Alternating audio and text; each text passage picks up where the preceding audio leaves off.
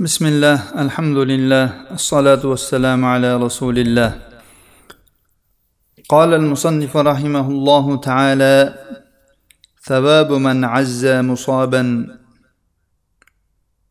musannif rahimaulloh dedilar musibatlangan kishiga ta'ziya bildirgan kishining savobi haqida وخرج ابن ماجه بإسناده عن عمرو بن حزم رضي الله عنه عن النبي صلى الله عليه وسلم قال ما من عبد مؤمن يعزي أخاه بمصيبة إلا كساه الله من حلل الكرامة يوم القيامة. ibn moja o'z isnodlari bilan amr ibn hazm roziyallohu anhudan rivoyat qiladilar. nabiy sollallohu alayhi vasallam dedilar qay bir mo'min banda birodariga yetgan musibat tufayli ta'ziya bildiradigan bo'lsa albatta alloh taolo unga qiyomat kunida karomat liboslarini kiydiradi bu hadisni shayx alboniy hasan sanaganlar ثواب ما يقول من مات له ميت biron kishi vafot etgan kishining aytadigan so'zining savobi haqida قال الله تعالى الذين إذا أصابتهم مصيبة قالوا إنا لله وإنا إليه راجعون أولئك عليهم صلوات من ربهم ورحمة وأولئك هم المهتدون alloh subhanahu va taolo baqara surasining bir yuz ellik oltinchi va bir yuz ellik yettinchi oyatlarida shunday dedi ularga musibat yetgan paytda biz olloh uchunmiz va allohga qaytuvchilarmiz deb aytadigan kishilar. Ana o'shalarga robbilari tomonidan chiroyli sanolar va rahmat bordir. ana o'shalar to'g'ri yo'lga hidoyatlanganlardir demak musibat yetgan paytda inna lillahi va inna ilayhi rojiun deyish sunnatdan ekan وعن ابي موسى رضي الله عنه ان رسول الله صلى الله عليه وسلم قال اذا مات ولد العبد قال الله لملائكته قبضتم ولد عبدي؟ فيقولون نعم. فيقول قبضتم ثمرة فؤاده؟ فيقولون نعم. فيقول فماذا قال عبدي؟ فيقولون حمدك واسترجع. فيقول الله تعالى ابنوا لعبدي بيتا في الجنة وسموه بيت الحمد. رواه الترمذي وحسنه وابن حبان. Abu muso roziyallohu anhudan rivoyat qilinadi. Rasululloh sollallohu alayhi vasallam dedilar agar bir bandaning farzandi vafot etadigan bo'lsa alloh taolo deydi sizlar uning jigar go'shasini vafot toptirdinglarmi? Ular ha deyishadi. Shunda alloh taolo aytadiki bandam nima dedi? Ular aytadilarki senga hamd aytdi va istirjo qildi. Ya'ni inna lillahi va inna ilayhi rojiun dedi. Alloh taolo aytadiki mening bandamga jannatda bir uy quringlar va uni hamd uyi deb ismlanglar. Imom termiziy rivoyatlari va hasan sanaganlar ibn hibbon ham rivoyat qilganlar. shayx alboniy bu hadisni sahih sunat termiziyda sakkiz yuz o'n to'rtinchi raqam bilan hasan deganlar وعن أم سلمة زوج النبي صلى الله عليه وسلم ورضي عنها قالت سمعت رسول الله صلى الله عليه وسلم يقول ما من عبد تصيبه مصيبة فيقول إنا لله وإنا إليه راجعون اللهم أجرني في مصيبتي وأخلف لي خيرا منها إلا آجره الله تعالى في مصيبته وأخلف له خيرا منها. قالت فلما مات أبو سلمة قلت أي المسلمين خير من أبي سلمة؟ أول بيت هاجر إلى رسول الله صلى الله عليه وسلم. ثم إني قلتها فأخلف الله خيرا منه رسول الله صلى الله عليه وسلم رواه مسلم. Nabiy sollallohu alayhi vasallamning ayollari ummul mo'minin ummu salama roziyallohu anhodan rivoyat qilinadi. Aytdilarki men rasululloh sollallohu alayhi vasallamni shunday deyayotganlarini eshitdim.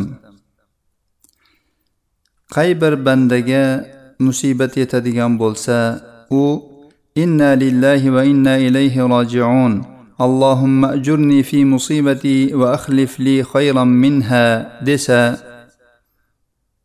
ma'nosi albatta biz olloh uchunmiz allohning qullarimiz va biz unga vafot etganimizdan keyin qiyomat kunida qaytartirilib uning oldiga hisob kitob uchun boruvchimiz deb aytadigan bo'lsa va aytsaki ey parvardigor meni mana shu musibatimda ajrlagin va menga undan yaxshirog'ini qaytargin desa albatta alloh taolo unga mana shu musibatida ajr beradi va unga undan ko'ra yaxshiroq narsani qaytaradi qoldiradi.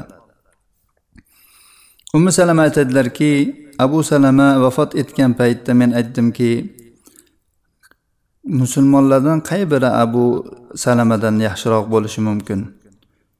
Rasululloh sollallohu alayhi vasallamning oldiga eng birinchilardan bo'lib oilasi bilan hijrat qilgan. Dedimda so'ngra ushbu duoni aytdim. Haqiqatda alloh taolo menga abu salamadan ko'ra yaxshiroq bo'lgan zot rasululloh sollallohu alayhi vasallamni qaytarib berdi. Imom muslim rivoyatlari. ثواب تغسيل الموتى وتكفينهم وحفر القبور لوجه الله تعالى alloh taoloning yuzi uchun mayyitlarni yuvish va kafallash va qabrlarni qazishning savobi وعن ابي رافع مولى رسول الله صلى الله عليه وسلم قال قال رسول الله صلى الله عليه وسلم من غسل ميتا فكتم عليه غفر له أربعين مرة. ومن كفن ميتا كساه الله من سندس واستبرق الجنة. ومن حفر لميت قبرا فأجنه فيه أجر الله له من الأجر كأجر مسكن أسكنه إلى يوم القيامة. رواه التبراني بإسناد رجاله رجال الصحيح. والحاكم وهذا لفظه وقال صحيح على شرط مسلم. Rasululloh sollallohu alayhi vasallamning mavlolari ya'ni ozod qilgan qo'llari abu rofidan rivoyat qilinadi dedi. Rasululloh sollallohu alayhi vasallam aytdilar kim bir mayitni yuvadigan bo'lsa va unda ko'rgan narsalarni yashiradigan bo'lsa alloh taolo uni qirq marotaba kechiradi. Kim bir mayitni kafallasa alloh taolo unga jannatning muloyim va yupqa va qalin ipaklaridan libos kiydiradi. Kim bir mayitga qabr kavlasa va uni ana shu yerga dafn qilsa alloh taolo u uchun ana shu mayitga qiyomat kunigacha uy olib bergan odamning ajrichalik ajrni yozib qo'yadi yurgizib qo'yadi. Taboloniy va hokim rivoyatlari. Lafz hokimniki muslimning shartiga ko'ra sahih deganlar alboniy ham bu hadisni sahih targ'ib va tarhibda uch ming to'rt yuz to'qson ikkinchi raqam bilan sahih sanaganlar. Bu yerda aytilyaptiki kim bir mayitni yuvsa yuvish asnosida ba'zi bir ayblarni ko'rsa uni yashirsin. Chunki musulmon kishini tirikligida ham vafot qilgandan keyin ham aybini yashirish uning haqlaridandir. Agar uni aybini yashirsa bir har xil holatlar bo'lishi mumkin. E, yaxshi odam musulmon odam masturul hol odam bo'ladigan bo'lsa uni aybini yashirish kerak bo'ladi. Agar uni yashirib aybini chiroyli qilib e, yuvib kafallaydigan bo'lsa uni alloh taolo ana shu yuvib aybini yashirganligi uchun qirq marotaba kechirar ekan. Bu juda ham katta ajr savob qirq marta alloh taolo kechiradi. Bir marta kechirishligi kifoya edi lekin bu yerda qirq marta deyilyapti. Endi agar mayyit e, zolimlardan bo'lsa dinga qarshi kurashganlardan bo'lsa yoki dinni masxara qilib musulmonlarni masxara qilib ularga zulm qilgan insonlardan bo'ladigan bo'lsa unga bir yomon bir holat yetadigan bo'lsa yoki masalan o'lganidan keyin ranglari o'zgarib buzilib tez yomon bo'lib ketadigan bo'lsa boshqa bo'lsa ha buni yashirish yashirilmaydi. Balki buni aytib odamlarga e'lon qilinadi. Mana dinga qarshi kurashganlarning holi mana shunday bo'ladi. Allohning diniga qarshi turganlarni ahvoli dunyoda ham shunday bo'ladi. Mana o'liga ham xor bo'ladi deb uni e'lon qilish kerak bo'ladi. Olimlar shunday deganlar. Uni aybini yashirilmaydi. Demak bu hadisda mayitni yuvish g'assollik va uni kafallash va uni qabr kavlashning ajrlari haqida so'z ketdi. Bu uch amaldan har birini qilgan odamni ajri juda ham katta ekan. Yuvgan va aybini yashirganni alloh taolo qirq marta kechirsa kafallaganni alloh taolo jannat liboslaridan ya'ni shoyi ipaklardan unga kiydirsa unga qabr kavlab qabrga dafn qilgan odamga xuddi mana shu dafn qilingan odamga go'yoki o'sha odam bir uy ijara olib berdiki ijarani to'lab uy olib berdiki to qiyomat kunigacha. Unga shu qiyomat kunigacha shunday qilgan qilganlik ajri yetib turadi. Bu juda ham ulug' ajr. Demak bu ishlardan odam o'zini olib qochmasdan iloji boricha shu ishlarni hayotida bir bor bo'lsa ham qilib qilishlikka harakat qilish lozim bo'ladi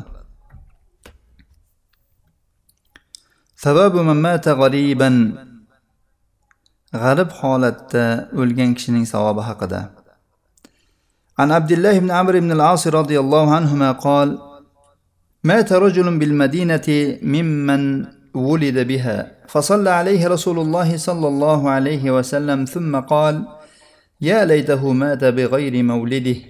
قالوا ولم ذاك يا رسول الله؟ قال إن الرجل إذا مات بغير مولده قيس من مولده إلى منقطع أثره في الجنة. رواه النسائي وابن ماجه وابن خزيمة. عبد الله عمر ابن العاص رضي الله عنهما رواية قلنا dedilar madinada tug'ilib o'sgan bir kishi madinada vafot etdi.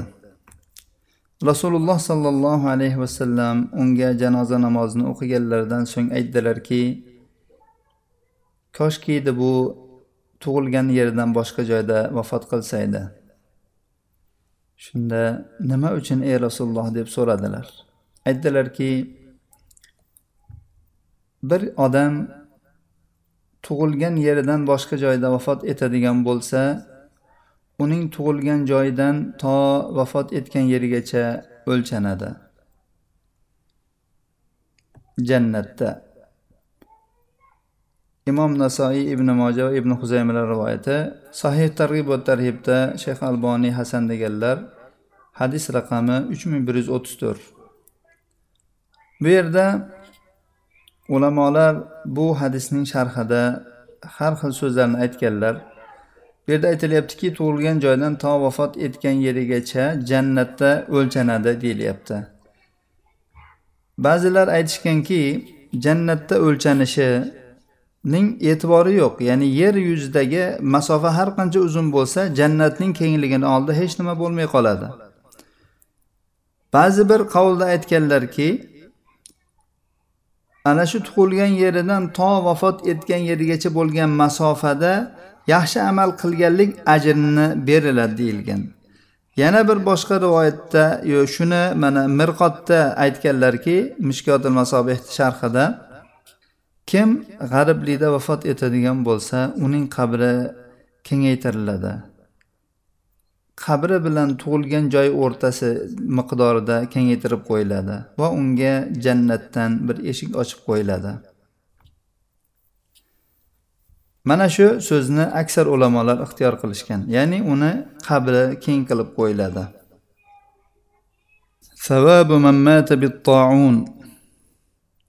o'lat vabodan vafot qilgan kishining savobi haqida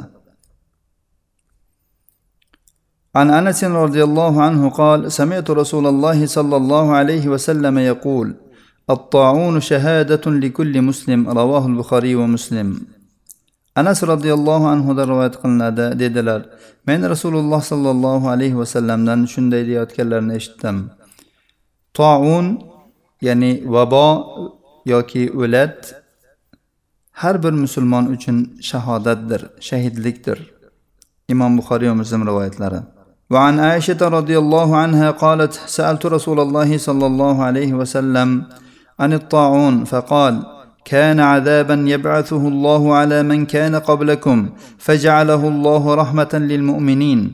ما من عبد يكون في بلد فيكون فيه فيمكث لا يخرج صابرا محتسبا.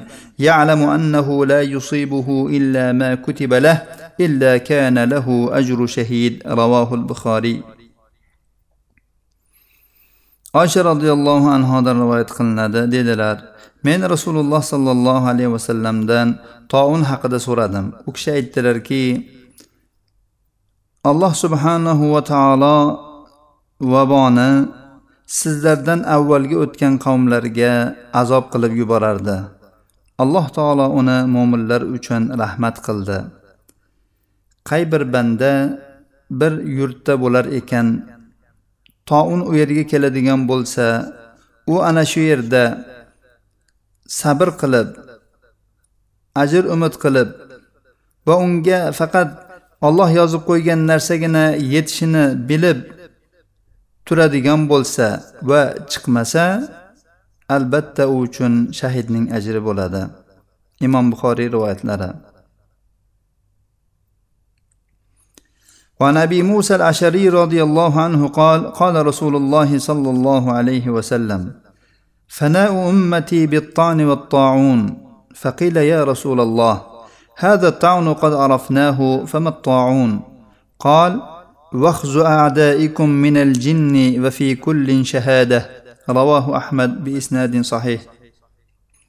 Abu musa al ashariy roziyallohu anhudan rivoyat qilinadi dedilar rasululloh sollallohu alayhi vasallam aytdilar mening ummatimni foniy bo'lishi tan va taun bilan.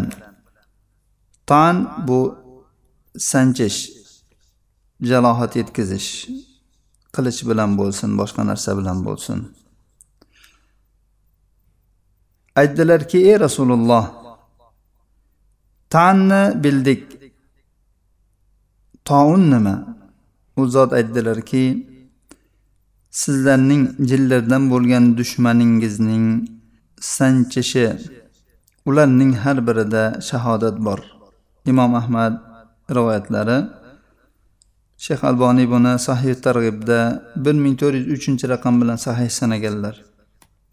Tan deb taqli narsa bilan zarba berishni aytiladi. Chavoqlash ham deyiladi buni. Insonlarning bergan zarbasi badanning tashidan ichkarisiga qarab bo'ladi. Avval badanning tashqarisiga yetadi so'ngra ichiga o'tadi. Jinlarniki esa ichkaridan bo'ladi. Ichkaridan qilinadi tan ya'ni zarba ichkaridan beriladi. U gohida tashqariga chiqadi yoki chiqmaydi. muhimi zarar yetadi va inson shu tufayli vafot bo'ladi va ya'ni har ikki ko'rinishda vafot qilgan musulmon kishi inshaalloh shahidlik ajrini oladi وعن أبي بكر بن أبي موسى عن أبيه رضي الله عنه قال ذكر الطاعون عند أبي موسى فقال سألنا عنه رسول الله صلى الله عليه وسلم فقال وخز أعدائكم من الجن وهو لكم شهادة رواه الحاكم وقال صحيح الإسناد abu bakr ibn abi musa otasidan rivoyat qildi roziyallohu anhu va aytadiki abu muso roziyallohu anhuning oldida vabo zikr qilindi yoki toun zikr qilindi shunda aytdilarki biz rasululloh sollallohu alayhi vasallam bu haqida so'radik. Aytdilarki toun bu jinlardan bo'lgan sizlarning dushmaningizning zarbasidir. U sizlar uchun shahodatdir. Hokim rivoyati sahih isnod deganlar. Shayx alboniy sahih targ'ibda bir ming to'rt yuz to'rtinchi raqam bilan sahih sanaganlar. Demak bu ko'rinishdagi toun bu vabo bo'ladimi yoki bu touniki shu jinlarni e, zarbasi bo'ladimi? Sharhlarda jinlarni zarbasi deyilyapti hadisni lafzida ham shunday deyilyapti. Modomiki shunday bo'lar ekan buni ham toun deyiladi. Buni vabo deb tarjima qilaylik qilmaylik. al muhim mana shu ko'rinishda o'lgan kishi ham arabchada toun deyiladi bu buning ajri ham xuddi shahidning ajri kabi ekan وعن الإرباد بن سارية رضي الله عنه أن رسول الله صلى الله عليه وسلم قال يختصم الشهداء والمتوفون على فرشهم الى ربنا في الذين يتوفون في الطاعون فيقول الشهداء قتلوا كما قتلنا ويقول المتوفون على فرشهم إخواننا ماتوا على فرشهم كما متنا. فيقول ربنا انظروا إلى جراحهم فإن أشبهت جراح المقتولين فإنهم منهم ومعهم فإذا جراحهم قد شابهت جراحهم. رواه النسائي. albaz ibn solih roziyallohu anhudan rivoyat qilinadi rasululloh sollallohu alayhi vasallam dedilar shahidlar va to'shaklar ustida vafot etganlar vaboda vafot etganlar haqida robbimiz taboraka va taologa borib arz qilishadi. Shahidlar aytadilarki ular ham ya'ni vaboda vafot etganlar ham xuddi biz qatl qilinganimizdek qatl qilindilar vafot etdilar. To'shaklarida vafot etgan oddiy vafot topganlar aytadilarki bu birodarlarimiz ham to'shaklarida biz qanday vafot qilgan bo'lsak shunday vafot qildilar deyishadi. Robbimiz taboraka va taolo aytadiki qani ularning bir jarohatlariga qaranglarchi agar ularning jarohatlari qatl qilinganlarning jarohatiga o'xshasa ular ulardandir va ular bilan birgadir. Ya'ni e, qatl qilinganlar shahidlarida. Qaralsa ularning jarohatlari o'sha qatl qilinganlarning jarohatiga o'xshab turibdi. Imom nasoiy rivoyatlari shayx alboniy sohid targ'ibda bu hadisni bir ming to'rt yuz oltinchi raqam bilan hasan sanaganlar. Hadisni taboloniy ham rivoyat qilganlar ورواه التبراني بإسناد لا بأس به عن عتبة بن عبد عن النبي صلى الله عليه وسلم إلا أنه قال يأتي الشهداء والمتوفون بالطاعون فيقول أصحاب الطاعون نحن شهداء فيقال انظروا فإن كانت جراحهم كجراح الشهداء تسيل دما كريح المسك فهم شهداء فيجدونهم كذلك. وتأتي أحاديث أخر في البابين بعده إن شاء الله تعالى tabaroniy utbat ibn abdan rivoyat qilinadi nabiy sollallohu alayhi vasallamdan faqat uning rivoyatida shunday kelgan rasululloh sollallohu alayhi vasallam dedilarki shahidlar va toun bilan vafot qilganlar qiyomat kuni kelishadi Toonda vafot etganlar aytishadiki biz ham shahidmiz deyishadi. Shunda ularga aytiladiki qaranglar agar ularning jarohatlari shahidlarning jarohatlari kabi misk hidi kabi qon oqizayotgan bo'lsa ular shahiddirlar. Ularni mana shu holatda topadilar. Bundan keyingi ikkita bobda ham boshqa hadislar ham keladi inshaalloh bu hadisni shayx alboniy sahih targ'ib va tarhibda bir ming to'rt yuz oltinchi raqam bilan hasan sanaganlar هذا وصلى الله على نبينا محمد وعلى آله وصحبه وسلم